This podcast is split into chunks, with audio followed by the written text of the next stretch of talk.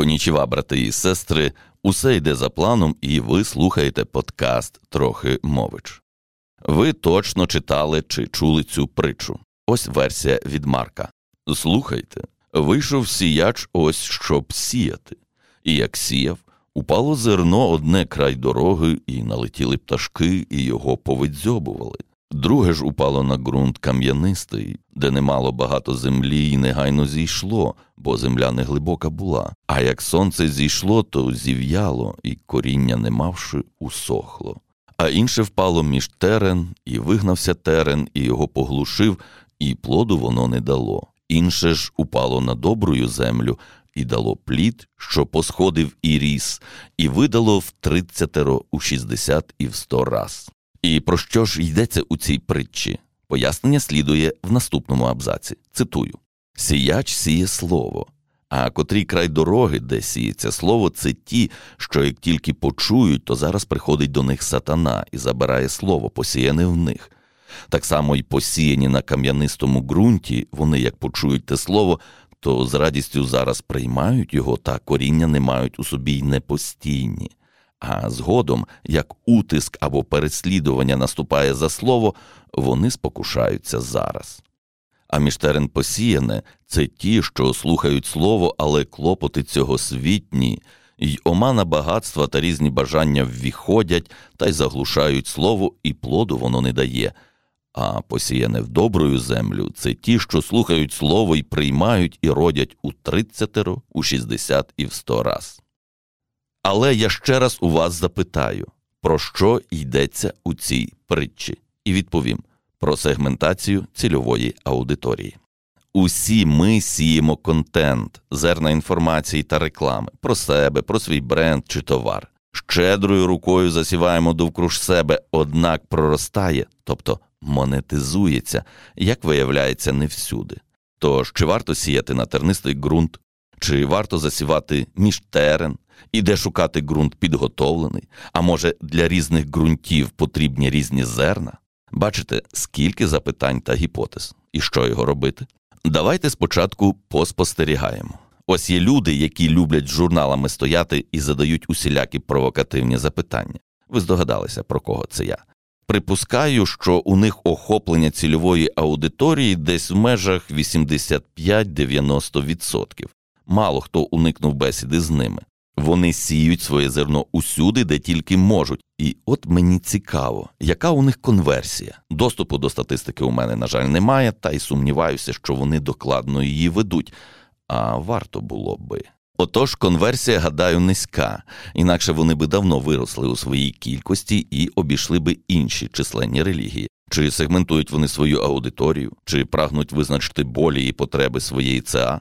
З огляду на те, як згадані вище люди з журналами хантять нових членів для своєї спільноти, скрипти продажів у них доволі примітивні. Проте такого роду діяльність зміцнює віру та лояльність дійсних членів та членкинь. Вони ж виконують свою місію, несуть журнали у світ, відчувають свою обраність і при ділі завжди не відволікаються на несанкціоновані роздуми про життя буття.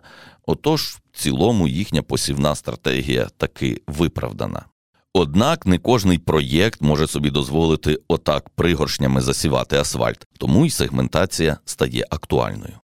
Ось вам один з найпростіших варіантів для сегментації 5W називається What, Who, Why, When, Where. Розберемо на прикладі. Що ми маємо? Ми маємо моторну оливу для постгарантійних автівок середньої цінової категорії. Хто наші покупці? Ми маємо три категорії: юзери, гонщики, профі. Юзери це чоловіки від 18 до 60 років. Для них авто, наче робоча конячка для щоденних потреб, поїздок і мандрівок. Гонщики це чоловіки 18-40 років. Вони люблять швидкість, люблять похизуватися своїми вміннями і позмагатися з іншими. Профі це водії вантажівок, механіки автопарків, логістичних центрів, чоловіки віком від 21 до 60 років. Чому би ці люди мали купувати моторну оливу? Юзери, наприклад, купують моторну оливу, аби зберегти здоров'я двигуна, не допустити псування, уникнути дорогого ремонту. Гонщики натомість хочуть зберегти потужність двигуна, витиснути усю швидкість з автівки. Ну і профі хочуть заощаджувати на пальному і на замінах оливи. Коли наші юзери, гонщики і профі купують оливу, вони купують цілий рік, проте є піки: квітень, травень і вересень, жовтень, де ми можемо донести інформацію нашій цільовій аудиторії. Юзерів ми знайдемо у соцмережах, на сайтах для автолюбителів або на спортивних сайтах. Гонщики також відвідують соцмережі, але звертають уваги на сайти про автоспорт і сайти для власників спортивних автівок. Профі так само є в соціальних мережах, але вони ще відвідують якісь професійні портали, які стосуються вантажоперевезень, логістики і обслуговування. Ось так коротко виглядає оця сегментація 5W. Деякі автори додають сюди ще й хау, як відбувається покупка, а ще гаразд, треба якось зупинитися. Можливо, декому сегментація 5W видасться примітивною і поверхневою, і ми з вами погодимося, бо ж є job to be done і інші більш продвинуті способи довідатися про своїх людей більше та глибше. Однак наша мета донести думку, що люди різні, що для різних груп слід шукати свої підходи. А ще ж є мікротаргетинг, який став відомим на весь світ у 2012 році завдяки президентській кампанії Барака Обами. Але не він то придумав. Ще в 60-х роках ХХ століття мікротаргетинг був частиною південної стратегії республіканців, але про це можливо якось пізніше поговоримо. Давайте зробимо трохи висновків. Перше, якщо й засівати контент довкруж без розбору, то тільки для того, аби визначити, які аудиторії його сприймають найкраще, а вже потім з ними працювати. Друге, досліджуйте і сегментуйте свою цільову аудиторію, експериментуйте з контентом та форматами і знаходьте те, що буде цікаво саме їм. Третє. Знайдіть свій підхід до сегментації. Ми згадували в цьому подкасті про 5W, але існують й інші більш ефективні технології, які допоможуть вам ближче познайомитися зі своїми людьми, зі своїми покупцями чи споживачами. Ви слухали подкаст Трохи мович, і ми говорили про сегментацію цільової аудиторії.